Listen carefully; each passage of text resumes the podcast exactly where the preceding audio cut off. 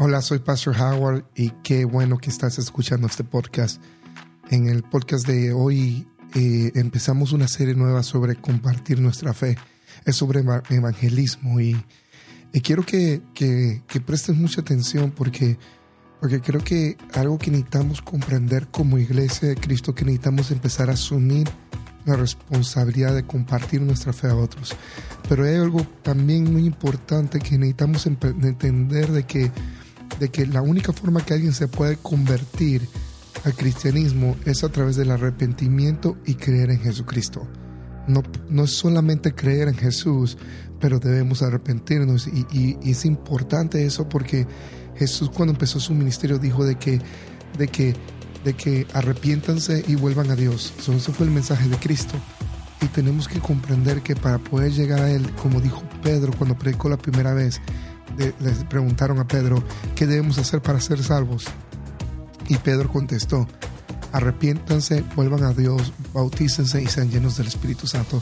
So, oro por ti que, que Dios te habla a través del podcast de hoy, que Dios te llene y bendiga tu vida y que puedas comprender eh, en tu espíritu la palabra de Dios, de que la palabra de Dios te hable hoy y seas transformado a través de su presencia y su espíritu. En el nombre de Jesús, amén. Te dejo con el podcast. Vamos a hablar en estas tres semanas sobre evangelismo, realmente, es lo que estamos hablando. ¿Ok? Y cuando pienso en evangelismo, yo siempre cuando trato de tratar un tema, quiero hacer preguntas. Eh, me baso en desarrollar preguntas. Si, si has notado muchas veces en mis mensajes que son temáticos como estos, ah, los baso en una pregunta. Me formulo una pregunta. Y, y la pregunta es esta. Estamos hablando de compartir, pero ¿por qué? Es simple. ¿Por qué deberíamos compartir? ¿Por qué deberíamos compartir de Dios? ¿Por qué deberíamos hablar de Dios? Y, y la, y la razón que la hago es porque simplemente esto, porque llevo tantos años en el cristianismo y noto que no lo hacemos. ¿Ok?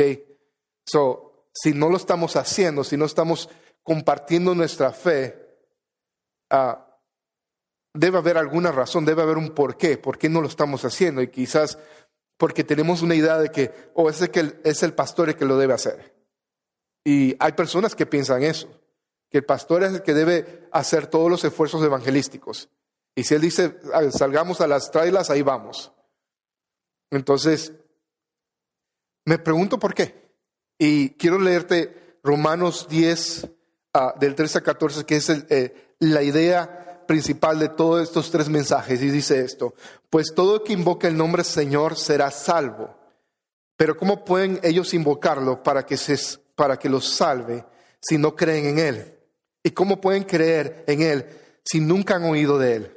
¿Y cómo pueden oír de Él a menos que alguien se los diga? Y quiero que durante estas tres semanas, durante este mes de diciembre, te medites mucho en este, en este pasaje. si, si yo estuvieras tomando notas, esto es lo primero que anotaría hoy. Aprenderme este versículo. Romanos 10 del 3 a 14. Y dice, nuevamente te lo leo, pues todo el que invoque en el nombre del Señor será salvo. Pero ¿cómo pueden ellos invocarlo para que los salve si no creen en Él? ¿Y cómo pueden creer en Él si nunca han oído de Él? ¿Y cómo pueden oír de Él a menos que alguien se los diga? Entonces, la pregunta sería, ¿por qué necesitamos hablar de Jesús? ¿Por qué necesitamos hablar de Jesús? So, déjame, déjame explicarte algo que es, es fundamental, necesitamos entender. Ah, y quizás algo tan sencillo y, que tú digas, ah, eso yo lo sé. Pero necesitamos hablar de Jesús porque estamos separados de Dios. ¿Ok? Pero hay una, hay una razón específica por qué estamos separados de Dios y es por el pecado. ¿Ok? Y sucedió hace miles de años atrás. Adán y Eva, Dios creó a Adán y Eva. Son personajes reales. ¿Ok? Y, y Dios creó a Adán y Eva y Adán y Eva pecaron, desobedecieron a Dios. Dios les dijo que el único mandato era no coman de ese, fruto. ¿Ok? Y desobedecieron a Dios y entró el pecado a la humanidad a través de ellos. ¿Ok? Fueron los dos primeros hombres y de ahí salimos todos, ¿ok? Todas las razas, todos los colores, todo lo que sea, salieron de ellos. Y luego de Noé, que ellos repopularon otra vez, ¿ok? Porque no sé si entiendes o, te has dado cuenta que cuando hubo diluvio se murieron todos menos los que estaban en el arca. So volvieron a repopular a través de Noé, ¿ok? So, Romanos, 2, Romanos 5 del 12 al 18 dice lo siguiente, dice, el primer pecado en el mundo fue la desobediencia de Abraham, de Adán. Así que, así, en castigo por el pecado, apareció la muerte al mundo. Que hizo? Adán pecó, y fue el primer pecado, y así apareció la muerte al mundo. Y como todos hemos pecado, todos tenemos que morir. ¿Ok? Levante la mano, ¿quién no ha pecado? Todos estamos muertos. Todos estamos muertos. ¿Sí, me explico? No hay nadie aquí que puede decir que nunca ha pecado. ¿Ok? Fíjate bien, esto no se trata de qué tipo de pecado. ¿Ok? Si dijiste una mentira, es igual si mataste a alguien. ¿Se me explico? So, piensa en el pecado más feo que tú dirías, esto es lo que yo nunca perdonaría. Y piensa en el pecado más tonto, quizás mentir. Para Dios es igual, de gravedad. Pecado literalmente la palabra en, en griego es mortía, que significa fallar en blanco. Es cuando un arquero suelta la flecha y falla en el blanco. Eso es pecado, fallar a la santidad de Dios por simplemente el hecho de que no eres santo como Dios es santo, escucha eso, por simplemente no ser perfecto como Dios, estás en pecado. Ni siquiera tienes que hacer algo, nada más el nacer ya. pecado. Dice, verso 13, antes de que Dios diera la ley, todo el mundo pecaba, pero cuando no hay ley, no se puede acusar a nadie de desobedecerla. ¿Ok? Eso dice, antes la ley de Moisés no estaba, todos pecaban, pero como no había ley escrita, no se le podía acusar a nadie. Básicamente la gente no sabía si estaba mal hacer eso o no. Moralmente sabían que estaba malo, pero no, no había como algo escrito que decía no puedes hacer eso. ¿Ok? Por ejemplo, las leyes de tráfico. ¿Sabías que cuando es doble línea amarilla no puedes cruzar? ¿Ok? Pero ¿sabías que cuando es doble línea amarilla eh, y del lado tuyo que estás manejando está entrecortada, quiere decir que tú sí puedes rebasar, pero la persona que tiene la línea entera amarilla no puede rebasar? ¿Ok? Muchos no saben eso porque ni siquiera tomamos el tiempo de estudiar eso. Pero son leyes de tráfico. ¿Ok? Y te dicen, aquí sí puedes rebasar, aquí no puedes rebasar. Y por eso hay muchos accidentes que hay gente que se pasa la, doble y se chocan, porque no, no sabían eso. Al final no importa la ignorancia que tengas de la ley, aunque el que no sepas que es una ley, vas a ser acusado y condenado por esa ley, en cualquier país. ¿Ok? Si tú vienes aquí a Estados Unidos y, y, por ejemplo, en Texas, yo viví en Texas un tiempo, hay una flor que es la flor de Texas, no me acuerdo cómo se llama, es como morada, y de acuerdo a la ley de Texas, tú no puedes arrancar esa flor. Ahora, ni un policía te va a encarcelar por eso, pero si quiere lo puede hacer. Porque es una ley del estado de Texas. Y hay leyes así que parecieran tontas también en el estado de Alabama, pero no sé cuáles son. Ah, pero pero hay, el ignorar una ley no te hace inocente. ¿Ok? E ignorar la ley de Dios no nos hace inocentes. ¿Ok? So, mira lo que dice. Sin embargo, el verso 14, los que vinieron desde Adán hasta Moisés tuvieron que morir porque pecaron, aun cuando su pecado no fue, no fue la de desobediencia a un mandato específico de Dios, como en el caso de Adán. En algunas cosas, Adán se parecía a Cristo. Sin embargo, no hay comparación entre el pecado de Adán y el regalo de Dios que nos ha dado. Por culpa de Adán muchos murieron, pero por medio de Cristo Jesús, de Jesucristo, Dios nos ha dado un regalo mucho más importante para el bien de todos. El pecado de Adán no puede compararse con el regalo de Dios. El pecado de Adán hizo que Dios lo declarara culpable, pero gracias al regalo de Dios, ahora Él declara inocente a los pecadores, aunque no lo merezcan. ¿Ok? ¿Entiendes eso? Dios nos declara a nosotros que inocentes, aunque qué? No lo merecemos. Tú y yo no merecemos el perdón de Dios. No podemos hacer nada para ganarlo, es lo que quiere decir. No podemos ganarnos el perdón de Dios, no lo merecemos. Yo quiero que entiendas nuestra condición. ¿Ok? Tu condición, mi condición. No hay nada que podamos hacer para ganarnos el perdón de Dios. Es por pura gracia. Verso 17. Si por el pecado de Adán la muerte reina en el mundo, con mayor razón, por medio de Jesucristo, nosotros reinaremos en la nueva vida, pues Dios nos ama y nos ha amado, nos ha aceptado sin pedirnos nada a cambio. Por el pecado de Adán, Dios declaró que todos merecemos morir, pero gracias a Jesucristo que murió por nosotros, Dios nos declara, nos inocente y nos da vida eterna. So, entiende esto.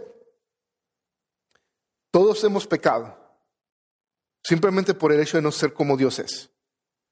Estamos en pecado. Y, ya por ese hecho merecemos la muerte. Y aún así, conocemos el plan de Dios, los que conocemos el plan de Dios sabemos que ahora tenemos vida en Él y somos salvos, pero no es porque hemos hecho algo bueno. So, el que tú ores mucho y leas mucho la Biblia no te va a llevar al cielo. So, ¿Qué quiero decir con eso? Tienes que leer la Biblia y tienes que orar es una evidencia de una persona renovada, una persona que tiene a Jesús en su vida. ¿Ok? Pero si tú pretendes de que por hacer eso te va a hacer más santo, no lo, no lo va a hacer. Porque eso no es lo que te hace santo. Jesús es el que te hace santo. Si no explico, no lo que tú puedas hacer. ¿Ok? Eso no es una contradicción, te estoy explicando.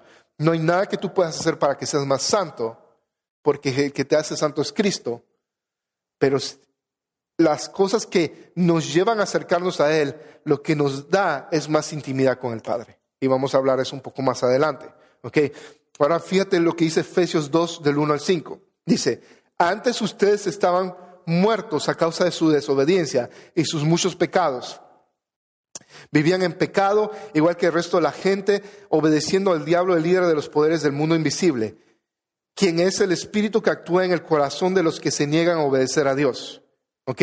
So, aquellos que se niegan a obedecer a Dios, ¿sabes que, están, están siendo guiados por el diablo? ¿Ok? De acuerdo a la Biblia. Ahora, todos vivíamos así en el pasado, siguiendo los deseos de nuestras pasiones y la, y la inclinación de nuestra naturaleza pecaminosa. Por nuestra propia naturaleza éramos objeto del enojo de Dios, al igual que todos los demás. Todos éramos el objeto del enojo de Dios porque habíamos desobedecido a Dios. Pero mira el verso 4 dice, pero Dios es tan rico en qué? En misericordia. Misericordia significa no recibir lo que mereces. ¿Ok? Y nos amó tanto. Yo quiero que entiendas esto, porque muchas veces cuando hablamos de evangelismo, pintamos un Dios que está enojado con nosotros por el pecado. Y quiero, quiero que entiendas esto. Dios no le gusta el pecado, ¿ok? Dios detesta el pecado. Dios no puede estar donde está el pecado, pero no quita eso de que te ama a ti. Él detesta el pecado, pero no te detesta a ti. ¿Comprendes eso? ¿Por, ¿por qué te lo, te lo explico de esa manera? Adán y Eva pecaron. El primer pecado de la humanidad fue la desobediencia de Adán. ¿Ok? ¿Qué hizo Dios? Fue y lo buscó. Dios detesta el pecado, lo odia, no lo quiere cerca de él, pero nos ama tanto. So, por su misericordia, por su amor a nosotros, es que nos buscó y nos quiere tener en una relación con nosotros. ¿Ok? So, verso 5 dice, a pesar de que estábamos muertos por causa de nuestros pecados, nos dio vida cuando levantó a Cristo de los muertos. Y es solo por la gracia de Dios que ustedes han sido salvos. ¿Ok? So, mira lo que dice también Romanos, ¿ok? 3.23 dice, todos hemos pecado y por eso estamos lejos de Dios. Todos hemos pecado y por eso estamos lejos de Dios. quiero, quiero que entiendas esto, por si no sabes qué es pecado. ¿Ok?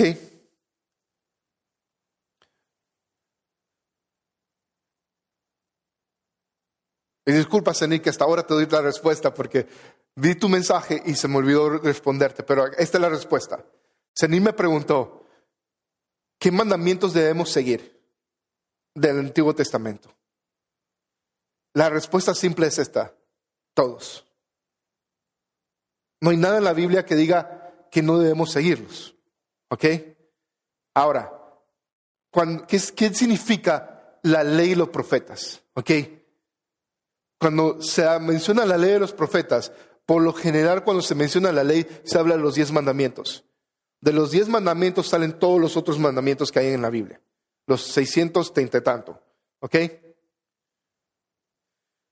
Cuando lees los diez mandamientos, Jesús se refiere a los diez mandamientos de esta manera, porque le preguntan directamente, ¿cuál es el mandamiento más importante? Y Jesús dice, el mandamiento más importante es este, amar a Dios con todo tu corazón, con toda tu alma, con toda tu fuerza y a tu prójimo como a ti mismo. Ahora, fíjate bien, los diez mandamientos, creo que son cuatro, se enfocan hacia Dios. Seis se enfocan hacia el hombre. Amar a Dios, amar a tu prójimo. So, toda cosa que sea en contra de Dios y en contra de mi prójimo es pecado. Si lo pones así. Por eso Jesús definió todo, amar a Dios con todo tu corazón, con toda tu alma, con todas tus fuerzas, que tu enfoque sea Él, que lo más importante de tu vida sea Él, que no tengas dioses alguno aparte de Él. ¿Sí me explico? Y luego, no codicies, no mates, no robes, guarda el sábado, el sábado. Él nunca dijo que no, no hiciéramos eso, él, apoyó que hiciéramos eso. pero cuando te, te, te, evalúas a través de esa lupa, dices, ven, todos hemos pecado. Todos hemos fallado a Dios de esa manera. Todos hemos codiciado. Luego Jesús dice, oh, incluso el que odia es como si fuera a matar a alguien. Ya todos somos asesinos en serie. ¿A que no? Pero todos hemos fallado a Dios. ¿Y sabes qué significa eso? Significa que necesitamos de un Salvador. Necesitamos de una solución. Porque no somos como Él es. Por la desobediencia de un solo hombre, toda la creación fue condenada. Y todos vivimos bajo los efectos del pecado hoy día. Pero Dios tenía un plan y es Jesús. Pero quiero que entiendas esto. Muchos decimos esto. O vamos a hacer esta prueba, ¿ok? Levanten las manos, ¿ok? ¿Cuántos creen que Jesús predicó del amor de Dios? Ahora nadie quiere levantar la mano. Levanten la mano, ¿cuántos creen que Jesús predicó sobre el amor de Dios? ¿Ok? ¿Cuántos creen que ese fue el mensaje principal de Jesús? El amor de Dios. ¿Ok? Ahora, te voy a leer un versículo. Vamos para que sepas de qué fue el mensaje de Jesús. Dice Marcos 1, 14 a 15. Dice, más tarde, después del arresto de Juan, Jesús entró en Galilea, donde predicó la buena noticia de Dios. ¿Donde predicó qué? La buena noticia de Dios. Por fin ha llegado el tiempo prometido por Dios, anunciaba el reino de Dios está cerca, arrepiéntanse de sus pecados y crean la buena noticia. ¿Qué predicaba Jesús? Que se arrepientan de sus pecados y crean la buena noticia. Ese fue el mensaje de Jesús. a mí, a mí me, yo lo leí hace un mes que estaba leyendo el libro de Marcos y yo me quedé, ¿por qué siempre estamos hablando del amor de Dios y, nunca hablamos de arrepentimiento? Y hay un problema hoy día en cuanto a, nuestro cristianismo que estamos viviendo hoy día, que hablamos mucho del amor de Dios, que es una realidad, pero no hablamos de arrepentimiento. ¿Ok? Y, entonces hemos creado frases como esta. Oh, para ser salvo, lo único que tienes que hacer es aceptar a Jesús en tu corazón. La Biblia no dice eso. No enseña eso. La Biblia dice que debemos arrepentirnos de nuestros pecados y volver a Dios. Y, quizás muchos estamos en shock con eso, pero porque hemos creído de que si le hablamos a la gente que Dios te ama, Dios te ama, si es lo único que hablamos, entonces la gente va a ir a Dios. Pero el problema es que, y vas vamos a verlo más adelante, Tú puedes estar de acuerdo con el amor de Dios y creer en el amor de Dios, pero vamos a ver versículos que dicen y que, y que dan la idea de esta, de que la salvación habla de dos cosas. Habla de creer y arrepentirse. Y muchos solamente hemos creído, pero nunca nos hemos arrepentido. Eso quiere decir que no somos salvos. Y muchos estamos aquí sentados lidiando con espíritus y con ataduras de nuestras vidas y pensando de que Dios no nos ha liberado cuando nunca nos hemos arrepentido de nuestros pecados y realmente nunca hemos sido salvos. Porque se nos ha vendido un evangelio falso, en cierta manera, o un evangelio incompleto, para no decir falso, en el cual hemos dicho, Dios te ama, que es una realidad, Dios te ama, por eso envió a Jesucristo, para que te puedas arrepentir y volver a Él. Pero nunca decimos, queremos evitar la palabra arrepentimiento. Yo sé por qué. Porque en los 80, donde yo crecí, en los 90, nada más hablaba de arrepentimiento, arrepentimiento, y era el pastor que gritaba, el, el evangelista que gritaba, y era pura condenación. Y yo no estoy de acuerdo con eso. Pero si Jesús, su mensaje fue arrepiéntanse de sus pecados y crean la buena noticia, entonces es algo que tenemos que aprender y cómo hacerlo correctamente y cómo hablar a la gente sobre arrepentimiento. Y quizás hoy día autoevaluarnos y decirnos, Dios, ¿será que realmente me he arrepentido de mis pecados? Porque ¿cuántos pensamos que somos buenas personas? Todos pensamos que somos buenas personas. En serio, no hay nadie aquí que piense de sí mismo que es una mala persona que vaya al infierno. Nadie quiere pensar en eso. Todos pensamos de que somos buenas personas y que de alguna manera nos vamos a colar al cielo. Sí, lo pensamos de esa manera. Y pensamos de que sería injusto de parte de Dios de que nos mandara al infierno por una mentirita o por una tontería. Pero la realidad es que necesitamos arrepentirnos, ¿ok? So, la reacción correcta ante el Evangelio es el arrepentimiento y la fe. Necesitamos arrepentirnos y tener fe. Y esta es la actitud que debemos tener hacia, hacia Dios. En, algo en, en, un diario vivir, decir, Dios, yo creo en ti, ¿sabes qué? Perdóname, hoy pequé de esta manera. Hoy me arrepiento. ¿Ok? La fe y el arrepentimiento es algo que van juntos. Y este, la respuesta de arrepentimiento y fe se llama conversión. Cuando hay arrepentimiento y fe, cuando creemos en Él y nos arrepentimos, se llama conversión. ¿Qué fue lo primero que Pablo, eh, Pedro predicó? Primer mensaje evangelístico oficialmente de la iglesia. Le preguntaron, ¿y ahora qué debemos hacer? ¿Qué debemos hacer sobre con esto que tú nos dices acerca de Jesús? Arrepiéntanse, vuelvan a Dios, bautícense y sean llenos del Espíritu Santo. Arrepiéntense, vuelvan a Dios, bautícense y sean llenos del Espíritu Santo. Eso fue todo lo que hicieron los apóstoles, el mensaje de los apóstoles. Arrepiéntanse, vuelvan a Dios, bautícense y sean llenos del Espíritu Santo. El arrepentimiento, ¿qué es entonces? Porque hay una cosa, hay, una diferencia, dos conceptos, hay remordimiento y hay arrepentimiento. Remordimiento es, ah, no debí comer tantos tamales esta mañana. Eso es un remordimiento. Pero a que sí que los disfrutaste cada mordido. ¿Sí, me explico? Eso es remordimiento.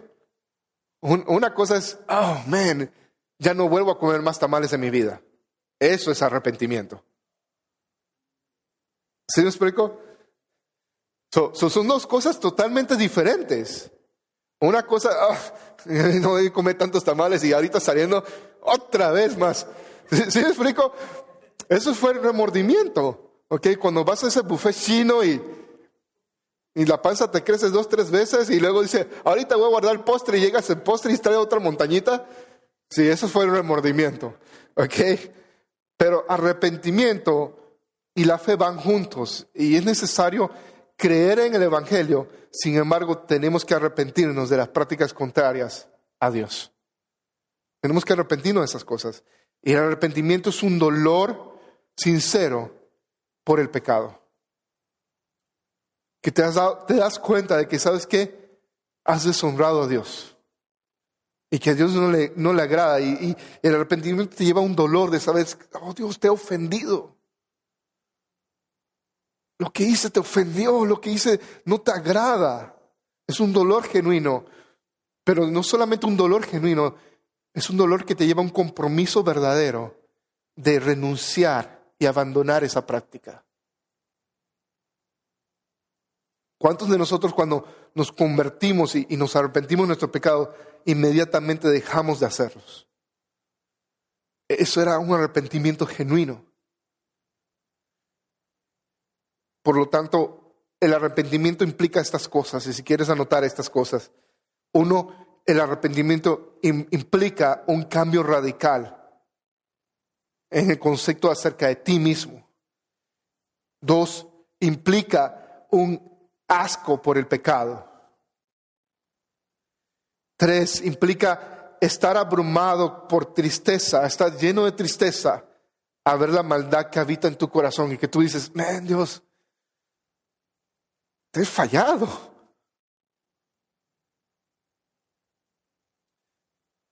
Cuatro, una, es una fuerza.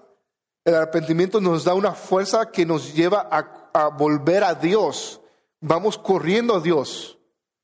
Y decimos, Dios, aquí estoy, quiero estar contigo. Vamos volviendo a Él a través del sacrificio de Cristo.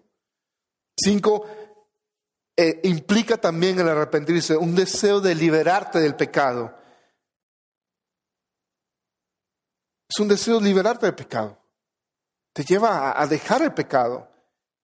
Y seis, tiene, genera el arrepentimiento, genera un corazón agradecido por el don del perdón y salvación que te da Jesús. Te lleva a, a estar agradecido. Y por último, siete, el arrepentimiento te lleva o implica admiración, asombro a la grandeza del amor de Dios. Porque Dios te amó tanto de que Dios a su Hijo unigénito, para que el que cree en Él no se pierda, mas tenga vida eterna. Y tú dices, ah, pastor, pero ese versículo no dice arrepentirse. Pues lee todo el capítulo 3. Porque dice, tienes que nacer de nuevo. Tienes que cambiar. Cuando habla Jesús con Nicodemo, el capítulo 3 de Juan. So, Quiero que entiendas esto. Cuando nos convertimos, Dios nos regenera. Somos una nueva creación y nos da el poder para luchar con el pecado. ¿Okay? Hay muchos versículos bíblicos que dicen, ah, resista el diablo y verá a ustedes. Ah, en Corintios habla de que, de que cada tentación que tengamos, Dios no siempre nos da una salida en cuanto al pecado. Siempre vamos a tener una salida. Y si tú te pones a ver, piensa en la última vez que pecaste, ¿Tuviste o no tuviste la salida? Pero escogiste lo contrario. ¿Ok? Debes arrepentirte de eso. Pero quiero que entiendas esto. No porque somos cristianos no significa que nunca vamos a pecar. Ocasionalmente vamos a pecar. ¿Ok? Pero quiero que entiendas de que tienes la opción de pecar. Ya no tienes que pecar. Antes tenías que pecar porque no, no tenías otra. Vivías esclavo al pecado. Ahora eres libre y tienes la opción, ahora tú decides si lo haces o no. Y, créeme esto, Dios te ha dado el Espíritu Santo para vencer el pecado. Porque Jesús venció la muerte, Jesús venció el pecado. So, podemos luchar en contra de, eso, podemos vivir una vida en santidad, pero ocasionalmente vamos a caer. Pero Dios es fiel y justo para perdonarnos si vamos a Él y nos arrepentimos y confesamos nuestros pecados. Eso es una práctica que debemos hacer a diario. a diario luchamos con pensamientos, a diario luchamos con, con pecados. Y tenemos que simplemente confiar en que en Él. La confianza es eso. Cuando confiamos en Él y nos arrepentimos, somos liberados del pecado. Romanos 5.8 dice, pero Dios mostró el gran amor que nos tiene al enviar a Cristo a morir por nosotros cuando todavía, éramos, todavía éramos qué? Pecadores. Aún antes de que conozcamos a Dios. Porque te digo esto, Dios es eterno, ¿verdad? Él conoce el futuro, so ya nos conocía. So aún antes que Cristo muriera en la cruz por nosotros, ya sabía cómo íbamos a pecar cada uno de nosotros. Y aún así Él decidió enviar a Jesús para morir en la cruz por nosotros, aún nosotros siendo pecadores. So Juan 3:16 dice esto. Pues Dios amó tanto al mundo que dio a su Hijo único, a su único Hijo, para que todo el que cree en Él no se pierda, sino tenga vida eterna. ¿Qué es vida eterna entonces? ¿Qué significa tener vida eterna? Si tú crees en Jesús hoy, ¿qué significa tener esa vida eterna? Pues Jesús mismo da una definición a lo que es la vida eterna en el capítulo 17 del mismo libro de Juan. Dice, y la manera de tener vida eterna es conocerte a ti, el único verdadero Dios, y a Jesucristo a quien tú has enviado. La nueva, la nueva versión internacional dice esto, y esta es la vida eterna, que te conozcan a ti, el único verdadero Dios, y a Jesucristo que han enviado. La vida eterna es la oportunidad que tienes hoy, ya en este momento, de conocer al Padre y a Jesucristo que Él envió a morir en la cruz por nosotros. ¿Qué significa vida eterna? Es poder tener una relación hoy con el Padre y con el Hijo y poder conocerlo todo lo que es Él. Por eso Efesios habla de que estamos sentados en lugares celestiales, ¿recuerdas? Cuando vimos el libro de Efesios, habla de nuestra posición en Él, porque desde el momento que creemos en Él, somos libres de pecado y desde ese momento podemos, tenemos acceso total a Él, como dice Efesios, capítulo 2, y podemos conocerlo a Él, al Padre. So, si tú eres salvo, y no estás conociendo al Padre, estás perdiendo todo lo que significa la vida eterna. Te lo estás perdiendo. O quizás piensas que eres salvo, pero nunca te arrepentiste. Y por eso no tienes ese impulso de querer buscarlo a Él. No lo sé. Pero lo que te estoy diciendo es que si no estás aprovechando tu vida como cristiano en poder conocerlo a Él, entonces no estás disfrutando la vida eterna, la vida que Él tiene para ti. Romanos 10, 13 a 14, nuevamente, dice, pues todo el que invoque el nombre del Señor será salvo.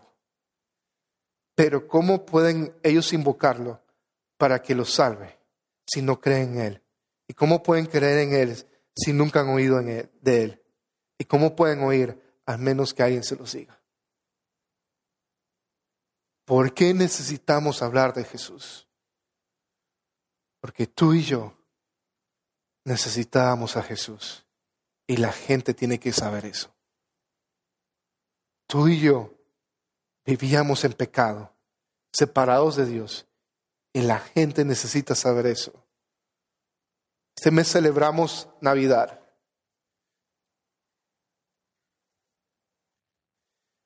Y Navidad es todo esto pero no esto. Lo voy a, quitar la mesa para que lo puedas ver mejor. Navidad es todo acerca de esto y nada acerca de esto hoy día. Cuando pensamos en Navidad, pensamos en todo acerca de esto. La fiesta, las luces,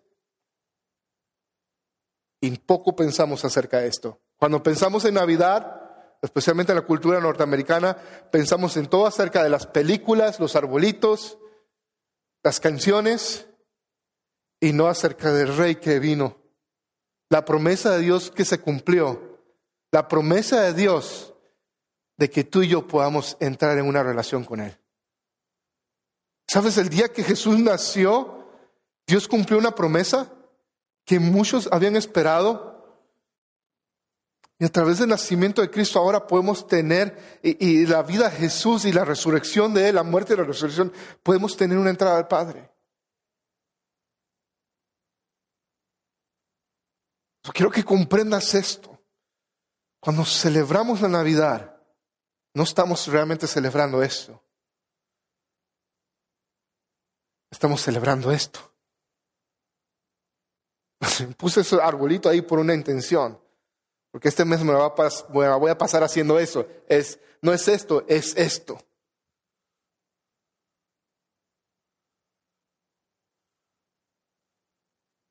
Porque la realidad es el Mesías, el Hijo de Dios. Eh, vino, vivió, murió y resucitó y nos ha dado vida eterna si nos arrepentimos y creemos en Él.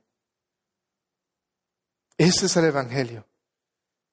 Es la razón por la cual debemos compartirlo. Porque tú y yo estábamos muertos en pecado y ahora tenemos vida. Y simplemente por el hecho de tener vida en Cristo debemos ser luz y compartir el amor de Él a otros. Esa es la razón por la que tenemos que compartir. Y si no lo estamos haciendo, es triste. Es triste. Porque si no lo estamos haciendo, entonces estamos viviendo en desobediencia a Dios. Jesús dijo, cuando ascendió, dijo, ahora vayan y hagan discípulos. Y mira este versículo, el que te leí. Romanos 10, del 13 al 14 dice, pues todo que invoque el nombre del Señor será salvo. Todo el que invoque el nombre del Señor, todo el que, el que, el que crea en Él y se arrepienta va a ser salvo. Ok, aquí vienen las preguntas. Pero, ¿cómo pueden ellos invocarlo para que se salve si no creen en Él? ¿Cómo la gente va a poder invocarlo? ¿Cómo si no creen que Jesús vino?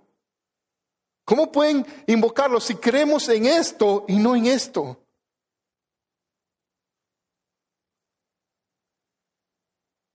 ¿Y cómo pueden creer en Él si nunca han oído de Él? ¿Cómo van a poder creer si nunca le, eh, han oído acerca de Él? Pero escucha bien esto. ¿Y cómo pueden creer en Él si nunca han oído de Él? ¿Y cómo pueden oír de Él a menos que alguien se los diga?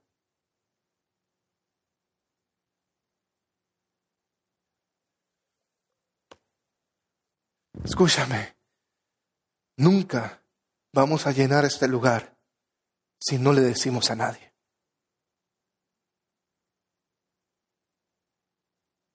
Escúchame, no es decirle, ven a la iglesia conmigo. Eso no es el mensaje que tenemos que decir a la gente. El mensaje que tenemos que decir a la gente, mi vida era de tal manera y estaba en pecado. Y a Dios le desagradaba eso, que estaba condenado a la muerte y ahora me arrepentí. Y arrepentir es esto, y, rendí mi vida a Él, y ahora tengo una relación con Él. Y Él sanó, Él hizo esto en mi vida. Y luego decirle a Dios, hey, esa es la buena noticia. La buena noticia es que estábamos muertos en pecado, que no merecíamos a Dios. Y ahora Cristo vino y nos dio vida.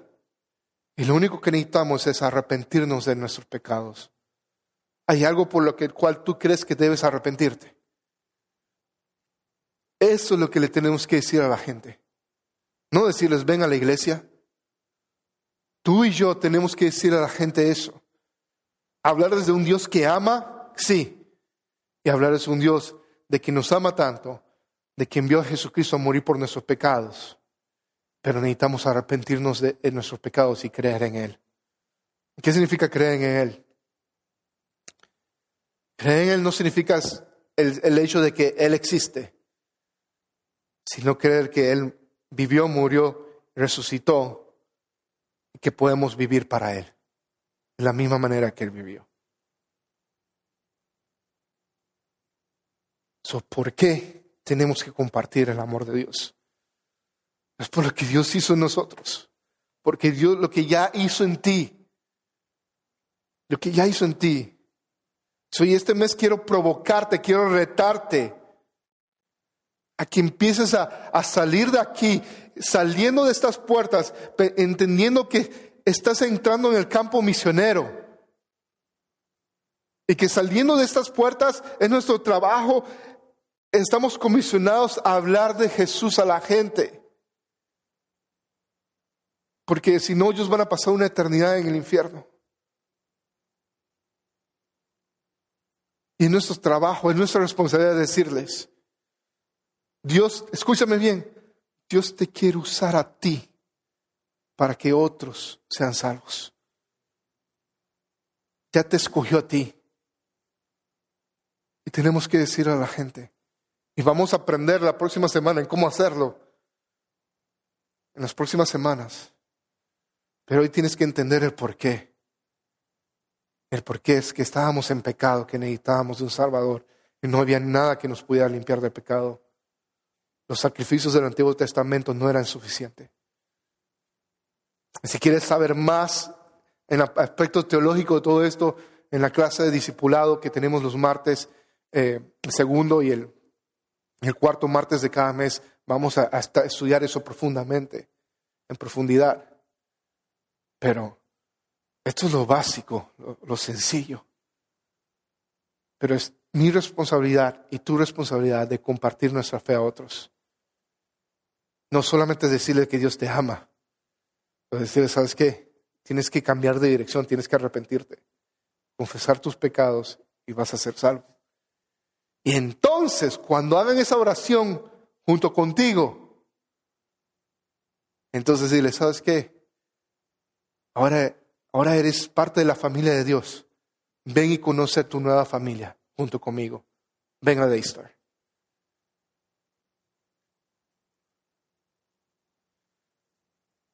Mi compromiso es entrenarte, formarte a ti que amas a Dios como tu pastor y ayudarte a crecer. Pero como dice mi gran amigo César, el apóstol César, César Rivera, dice, el pastor no se reproduce, los que se reproducen son las ovejas. Entonces nos toca a nosotros reproducirnos. Tenemos que ir a ser discípulos.